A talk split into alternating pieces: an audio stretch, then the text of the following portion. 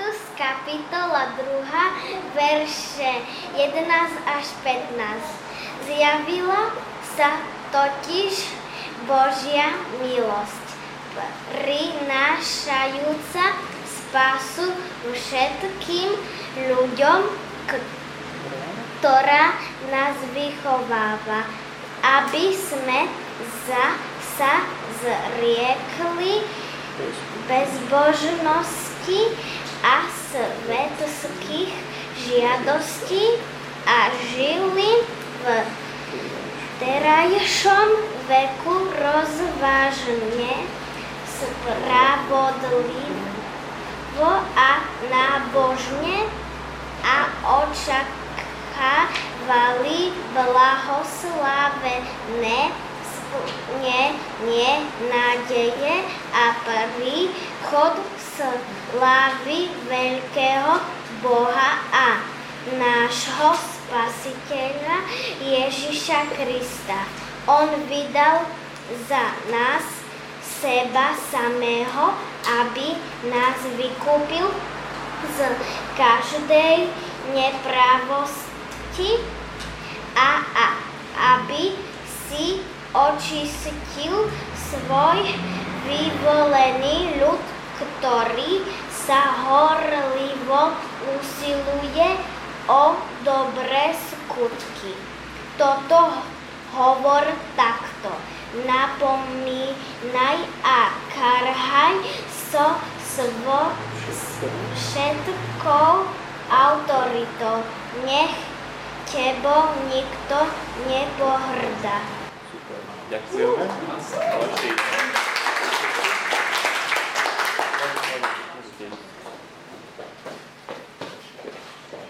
Ďakujeme, Kajči.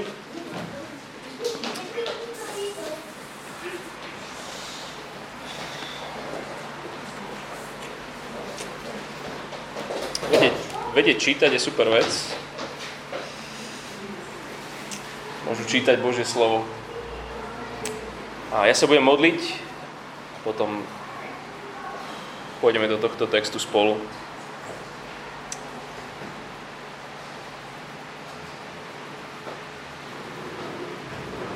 to, čo si ty zjavil,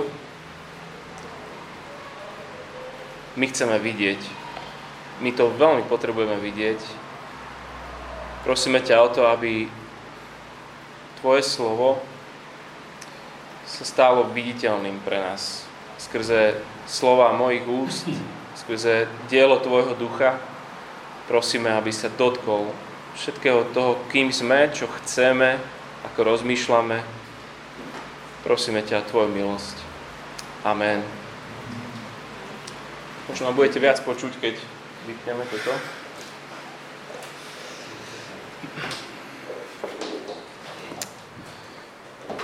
Kréťania sú ústaviční klamári, zlé zvieratá, lenivé bruchá. Tak opisuje svoj národ Epimenides a v prvej kapitole, 12. verši, presne to hovorí Pavel, ho cituje, toho básnika. Neviem, či s úškrnom, či bez, neviem, ale v tom hneď verši za tým dodáva, že toto svedectvo je pravdivé. Tak ako takíto ľudia sa zmenia? Čo má moc premeniť takýchto ľudí? keď to, ako ich celý svet pozná, je, že sú lenivé brucha, zlá zver a ústaviční klamári. Na Kréte, čo ich zmení? Čo zmení nás na Slovensku, v Bratislave? Pán Karol je 40 podniká tak po slovensky, hľadá vhodné dotácie a snaží sa neprísť o zisky na daniach, má toho veľa v živote. A nie je to alkoholik, len sem tam si potrebuje trošku vykopnúť z kopitka pri fľaške. Nestíha rodinu, nestíha ani církev. Akože je tam, keď sa dá, ale je to také, také, také nejaké. Pán Karol. Pani Lídia všade bola, všetko vie a do všetkého sa stará. Je to, je to vdova. Život nebol ľahký pre ňu a teraz nie je ľahký pre tých, ktorí sa starajú o ňu. Je to múdra žena, no hlboko, hlboko nespokojná. V lavici pred ňou zvykne sedávať v kostole Klára so svojimi dvoma malými deťmi. Má pocit, že je na všetko sama. Malé deti, nový dom, rozbiehajúca sa kariéra, manžel, ktorý jej nerozumie, odkedy majú deti, už ani ten sex není to, čo bolo. Celý život sa snaží niekomu dokázať, že je silná, že na to má, že to dá, a už nevládze. Ale nikdy vám to nepovie. Na ich bohoslužby začal chodiť aj Oto. Skončil výšku, snaží sa usadiť, snaží si zvyknúť, prvá robota, rozbijajúca sa kariéra, nový životný rytmus, ale furt je unavený. Má pocit, že nič nestíha. Život kresťana sa mu zdá byť taký jednoduchší na výške mal plno času na stížka, na skupinky, na, na službu, na ľudí, na knihy. Teraz je rád, keď tieto veci robí aspoň raz za čas. Ako by doteraz to kresťanstvo bolo taká voľnočasová aktivita. Lenže teraz nemá voľný čas, takže aj to kresťanstvo je už ho menej. No a ešte je tam partia Robošov zo Srbska nikto nevie, ako sa volajú. Všetci sú Marko, takže všetci volajú Marko. Sú, sú cez agentúru otrokári. Makajú Volkswagene za pásom na smeny. Na robotu sa ich nikdy nespýtaj, ak sa nechceš naučiť balkánske nadávky. Vlastne ich sa nikto nič nikdy nepýta. Vítaj v normálnom zbore, akých je na tisíce po celom svete ste boli s nami minule, rozmýšľali sme o, o týchto ľuďoch. Um, to sú ľudia z tých veršov 1 až 10. Starší muži, staršie ženy, mladšie ženy, mladšie muži a otroci. V tomto predprázdninovom čase sme spolu v Pavlovom liste, ktorý napísal Týtovi. Titus je na ostrove Kréta a obom im ide o to, ako tento skorumpovaný, prehnitý, sebastredný ostrov ako môže byť premenený? Pravda Evanielia nielen zachraňuje ľudí, ale pravda musí premieňať. Musí. To, čo Pavel vyznáva tomu, čo verí, že ak, ak, to, ak to kázanie v cirkvi nezanecháva za sebou premenené komunity ľudí, nové zbory, tak to, čo sa káže, nie je evanelium lebo dobrá správa, ten referent tej celej knihy je, že dobrá správa musí viesť k dobrým skutkom. Ešte aj v takom zlom prostredí. A tieto verše, verši 4 až do 11, sú s takou strojovňou celého listu. Tu je motor, ktorý hýbe celou tou zvesťou. Tá jednoduchá, jednoduchá otázka znie, akým spôsobom sa zmenia ľudia na Kréte akým spôsobom sa zmeníme. Čo je zdrojom naozajstnej hlbokej zmeny ľudí? Dokonca aj vo veľmi nepriaznivom prostredí. Čo by si ty povedal Karolovi, Lídii, Kláre, Otovi, všetkým tým Markom, keby za tebou prišli s otázkou po bohoslužbách alebo pred nimi, alebo ti zavolajú, počuj, chcel by som sa zmeniť, ale neviem ako. Predstav si, že jeden z, teb- z nich je s tebou na káve alebo na pive. Čo mu povieš? Keď ti povie, že takto to už s môjim životom ďalej nejde. Čo je tvoja odpoveď? Ako sa ľudia menia? To, čo im teraz odpovieš, povie o tebe strašne veľa. Povieš mu vlastne to, Čomu veríš, že má moc zmeniť človeka? Tak čo? Ako sa ľudia menia? Snáď mu nepovieš, Karol, Klára, musíš sa proste prijať, taký, aký si. A tvoj problém je, že si neveríš. A, a tvojim riešením je, že, že sa príjmeš. Taká, aká si, taký, aký si. A musíš uveriť tomu, že si výnimočný a že si špeciálny. Tak. Toto sme odškrtli, hej, že sem nepôjdeme. Ale čo je teda to, čo by sme rozprávali? Tá najklasickejšia odpoveď, ktoré si povieme, že á, to by sme, nie, ale v podstate vždy to robíme, je, že prvá vec, čo nás napadne, keď niekto za nami takto príde, je, že máme pre nejaké rady. Máme nejaké príkazy a zákazy pre neho. Máme v podstate pre neho zákon. Toto je spôsob, akým zmenu sa snaží dosiahnuť štát, škôlka, aj škola, filozofii, aj všetky náboženstvá. Ako sa zmením? Keď budeš robiť toto, bude dobre, keď budeš robiť toto, bude zle. Pozor. Do, dobrá rada, dobrý zákon je dobrá vec, ale nemá moc ma zmeniť. Dobrý zákon mi stiaží rozvod, čo je dobré. Ale neprinúti ma milovať moju ženu. Dobrý zákon ma odradí od vraždy, čo je dobré, ale neprinúti ma milovať svojho blížneho. Dobrý zákon ma správne zdaní, ale neprinúti ma byť štedrým. Zákony nezmenia človeka. Dobré rady nepremenia. Kozmetické úpravy na kréte nestačia. Ani tu. Môžeš ovci radiť, aby stejky jedla, ale ona nakoniec len tú trávu bude.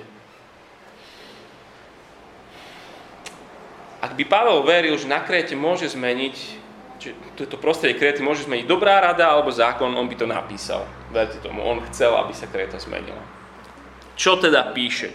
Čo, čo sú teda tie verše 4 až 11 až 14? Je to veľmi husté, Kajča sa s tým musela vytrapiť. Je to jedna dlhá veta, verše 11 až 14. A Pavlova odpoveď v podstate na tú otázku, že ako sa zmeniť, ako sa ľudia zmenia, je v podstate tri slova pohľadom na Krista. A asi najlepšie rozmotať tú, tú jednu dlhú vetu, tak, že si všimneme, um, že, že hovorí o dvoch zjaveniach. Verš 11. Zjavila sa Božia milosť. A vo verši 13, tam sú očakávanie, blahoslavené splnenie nádeje a príchod, doslova zjavenie slávy veľkého Boha. Čiže máš dve, dve zjavenia, ktoré vplývajú na prítomnosť. Zjavenie milosti a zjavenie slávy. Obe sú motorom novému životu.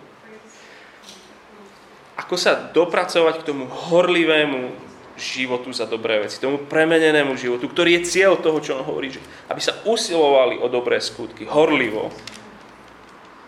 Prvá odpoveď, pozeraj späť na Ježiša v dejinách minulosti. A tá druhá odpoveď, pozeraj vpred na slávu, ktorá prichádza. Ak má prísť k zmene v mojom a v tvojom, v Karlovom, Klárinom, Otovom ich živote, naša odpoveď vždycky musí byť poď, ukážem ti Ježiša. Poď za Ježišom. Takže toto sú v podstate dva body tej jednej vety. Aj dnešnej kázne, aj dnešného textu. Pozeraj na Ježišovo spasenie a pozeraj na Ježišovu slávu. Pozeraj dozadu a pozeraj dopredu. Sláva a spása. Jedno nás tlačí, druhé nás ťahá. Sú dve zjavenia, ktoré dávajú tú perspektívu na dnešok. Moja úloha ako kazateľa uh, nie je vôbec nepochopiteľná, aj keď nie je jednoduchá, ale ja mám v podstate len jednu zväzť. Poď, pozri na Krista. To je úloha toho, kto vyberá piesne v nedelu, to je úloha toho, kto vedie, to, čo vedie besiedku, preto sa rozprávame potom, aby sme si toto hovorili na poď, poď ku Kristovi so mnou, poď pozri na Krista. Preto máme preto čítame spolu Bibliu jeden na jedného cez týždeň, aby sme, aby sme toto robili. Otvoríme písmo a hovoríme si, poď pozrime na Krista. Preto máme komunity, lebo, lebo toto chceme spolu pozerať na Krista. Charles Spurgeon bol veľkým kazateľom 19. storočia v Londýne a možno najbližší týždeň budem veľa citovať, lebo teraz veľa čítam, ale ale keď mal 18 rokov pred svojou smrťou, on, on už rozmýšľal nad svojim pohrebom a predstavoval si to takto. Vo svojej kázni hovorí, 18 rokov predtým, než sa to udialo. Keď uvidíte, ako nesú moju raku do tichého hrobu, chcel by som, aby každý z vás, či obrátený kresťan alebo nie, bol nútený si povedať, on nás vo všetkej vážnosti nabádal, jasne a zretelne, aby sme neodkladali väčšie záležitosti na neskôr. On na nás naliehal, aby sme hľadeli na Krista. Toto mal byť nadpis nad jeho životom a službou. Aby keď moje, moja rakva pôjde po tej ulici a všetci na mňa pozerajú, keď by toto o mne si myslel. A to bol človek, ktorý mne stále hovoril, pozeraj sa na Krista, hľad na Krista tak chcel by som, aby si takto aj nás ľudia pamätali, aj my chceme byť takou církou, takým zborom. Zbor, ktorý nevie prestať hovoriť o Ježišovi, o nádhere spásy Kristovej, ale aj nádeji slávy Kristovej. Nádhera spásy a nádej slávy. A nie sme my zborom, ktorý volá všetkých, poď, pozeraj na Krista. Tak tá prvá vec. Pozeraj ako ťa Ježiš zachránil. Verše 11, 12. Zjavila sa totiž Božia milosť, prinášajúca spásu všetkým ľuďom, ktorá nás vychováva, aby sme sa zriekli bezbožnosti a svetských žiadostí, žili v týchto časoch rozvážne, spravodlivo a zbožne. Takto začala tvoja záchrana a takto bude fungovať tvoja premena. Pred 2000 rokmi sa zjavila milosť. Nezaslúžená priazeň sa narodila do obyčajnej rodiny, chodila, žila, zomrela. Nikto si nezaslúžil takú lásku, taký záujem Ježiša. Ani ja, ani ty. Ježiš prišiel zachrániť však nie tých, ktorí si to zaslúžia, Dokonca ani nie tí, ktorí potom túžia, ale pre tých, ktorí to potrebujú. Čiže všetci. Keď hovoríme o Ježišovi ako záchrancovi, neviem, čo si vy pod tým predstavíte. Um, nepredstavte si pod ním záchranca, že, že to je plavčík, ktorý skočí do vody zachrániť niekoho, kto volá o pomoc. On nezachráňuje v tom slova zmysle, že, že vidí, že, že my, my voláme, zachráň ma, zachráň ma, a on preto prišiel, lebo tu ma volajú nás zachrániť. Nie, my sme, to čo, to čo Pavel opakovane hovorí, že my sme, tie, my sme mŕtvoli na hladine. A on skočí, stráti svoj život, aby nám dal svoje. Boh bol vždycky milostivý. Aj v starej zmluve vždycky to Boh milosti. Detská, čo robia Exodus, to je Boh milosti, ktorý zachraňuje stále. Ale zjavením Ježiša sa stalo viditeľné ako nikdy predtým. Ten rozdiel, ako keď, keď z rádia sme prešli na video. Že počul si, ale teraz vidíš. Vidíš Ježiš sa ako priniesol záchranu všetkým ľuďom odvrhnutým, zabudnutým, hluchým, malomocným, bezbožným, aj nábožným, ženám, mužom, Kláre, aj Otovi, Karolovi, aj Lídii, otrokom, všetkým. Ak si ešte nevidel Ježiša ako záchrancu, alebo videl, ale už to bolo dávno a už si zabudol, tak cez leto zober z jedno z čítaj. Každé z tých štyroch bolo napísané preto, aby ti ukázalo Krista. Každý evangelista na to píše to evangelium, aby si ho videl, kto je, prečo prišiel, ako zachraňuje na kríži. prečítaj si to sám, alebo keď nechceš sám, tak hoci koho z nás povedz, čítaj si to so mnou toto leto.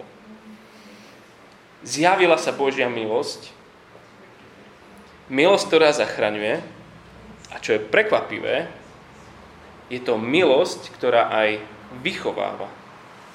Čítame verši 13. Božia milosť prináša spásu všetkým ľuďom. Potom by sme nejak tak čakali, že povie a zákon vychováva, nás učí povedať nie bezbožnosti. Alebo, dá, alebo, nie, alebo výchova, alebo dobrá rada. Nepovie to, on hovorí len dobrá správa. Stále sme to, iba to evanelium, iba tá milosť nás aj vychováva. Nielen zachraňuje, ale aj vychováva, premieňa. Morálkou zákonov zmeniť srdce človeka je ako naučiť tigra byť vegetariánom. To je beznádejné. Tiger nebude vegetarián. Je to jeho prirodzenosti byť mesožravou šelmou. Ľudská prirodzenosť je hriešna. Dobrou radou, zákonom nezmeníme človeka. Nič nám nie je prirodzenejšie ako hriech. My milujeme v ňom žiť. Milosť nás, ktorá nás zachránila, ale zmenila túto našu prirodzenosť. A teraz nás učí žiť ten nový život.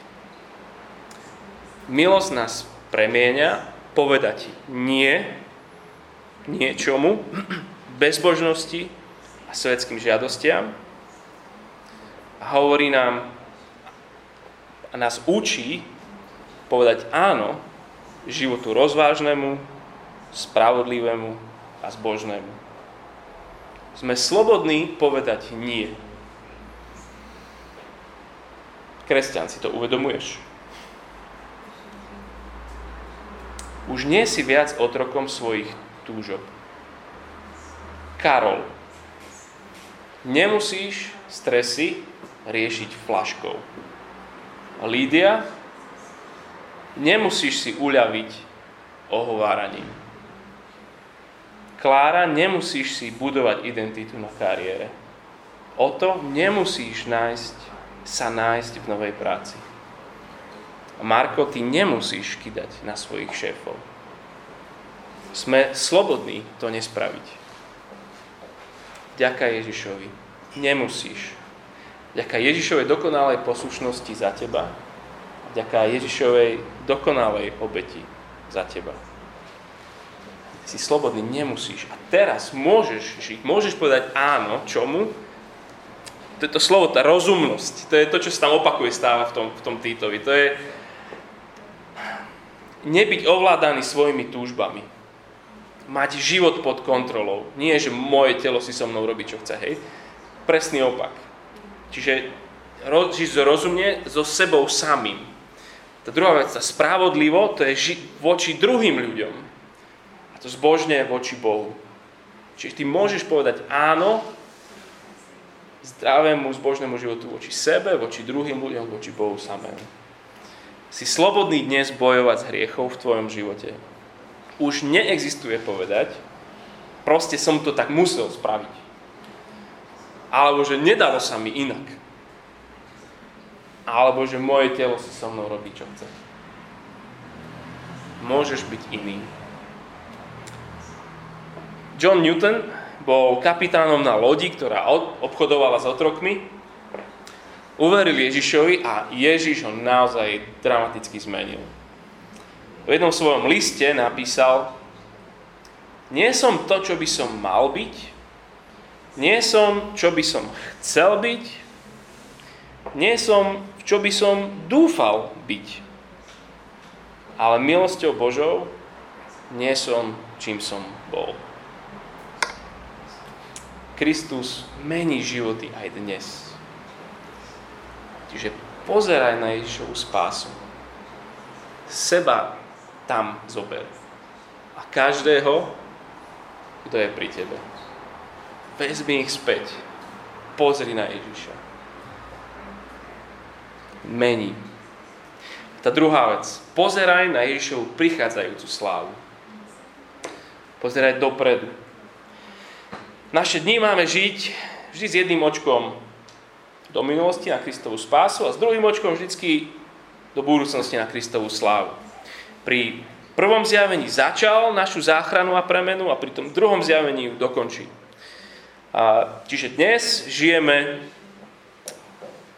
vo verši 13-14, očakávame blahoslavené splnenie nádeje a príchod slávy veľkého Boha a nášho spasiteľa Krista, keďže to je jedna veta, malo by to, že ktorý vydal za nás seba samého, aby nás vykúpil z každej neprávosti a aby si očistil svoj vyvolený ľud, ktorý sa horlivo usiluje o dobré skutky.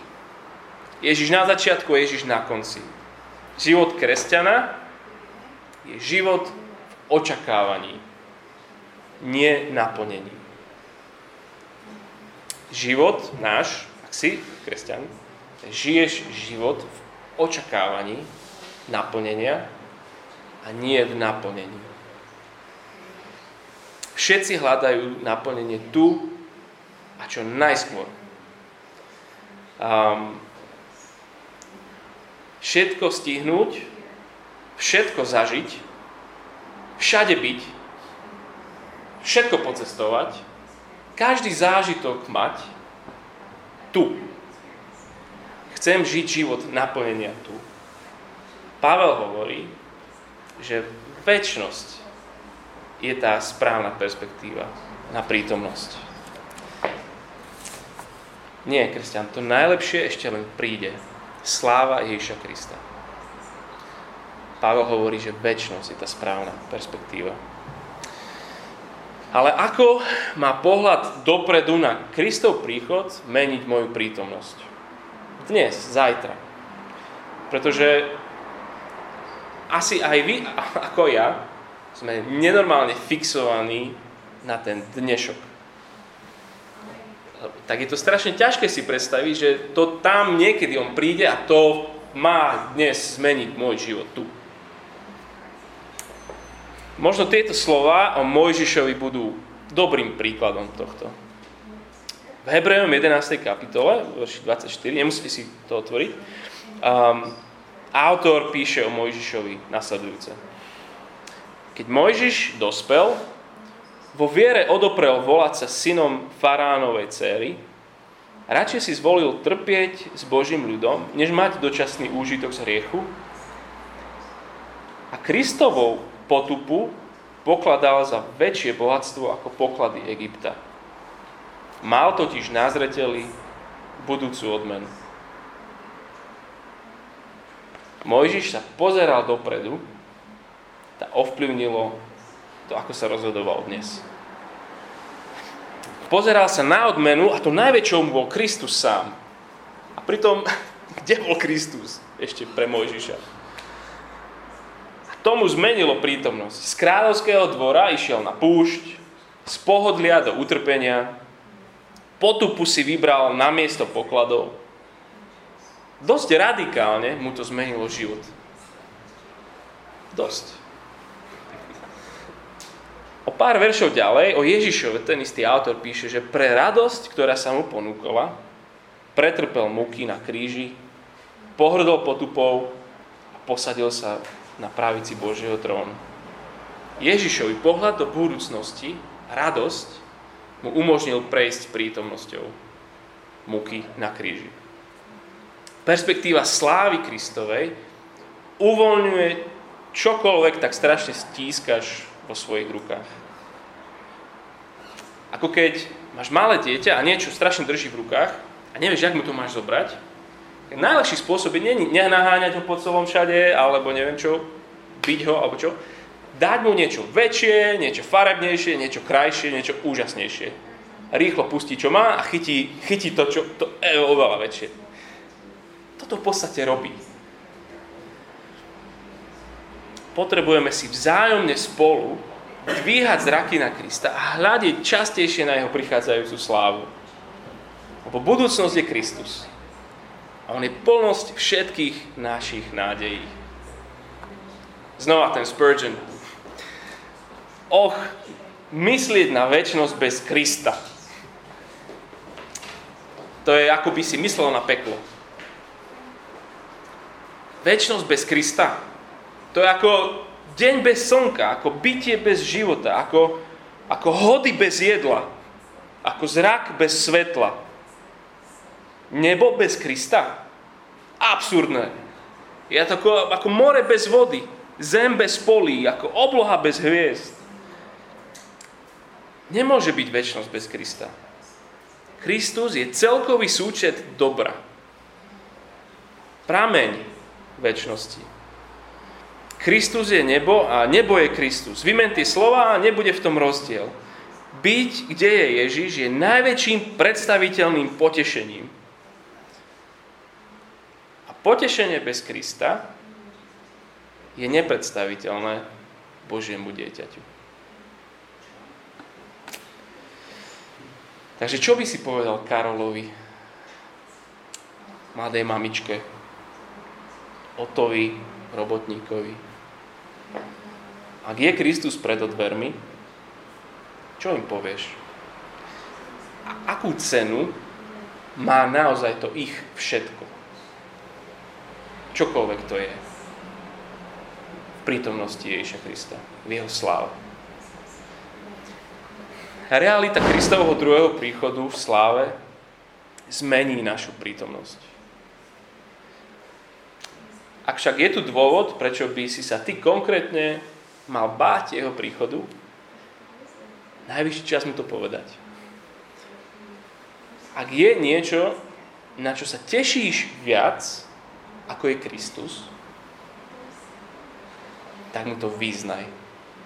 Lebo to je to, čo držíš a Kristus to musí uvoľniť. Odozdaj mu všetko. Pod dnes ku Kristovi, svojmu záchrancovi, skôr než príde ako tvoj sudca. Ale ak si Kristov, tak to, koho čakáš, nie je tvoj sudca, ale je to tvoj hrdina. Prichádza v sláve tak nech premieňa tvoje dni.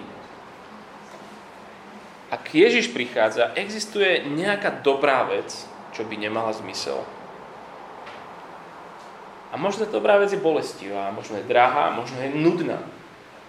A možno je stratová. Dva pohľady. Jeden na Krista tak, ako sa nám zjavil vo svojej spáse, a druhý na Krista, ktorý sa zjaví vo svojej sláve.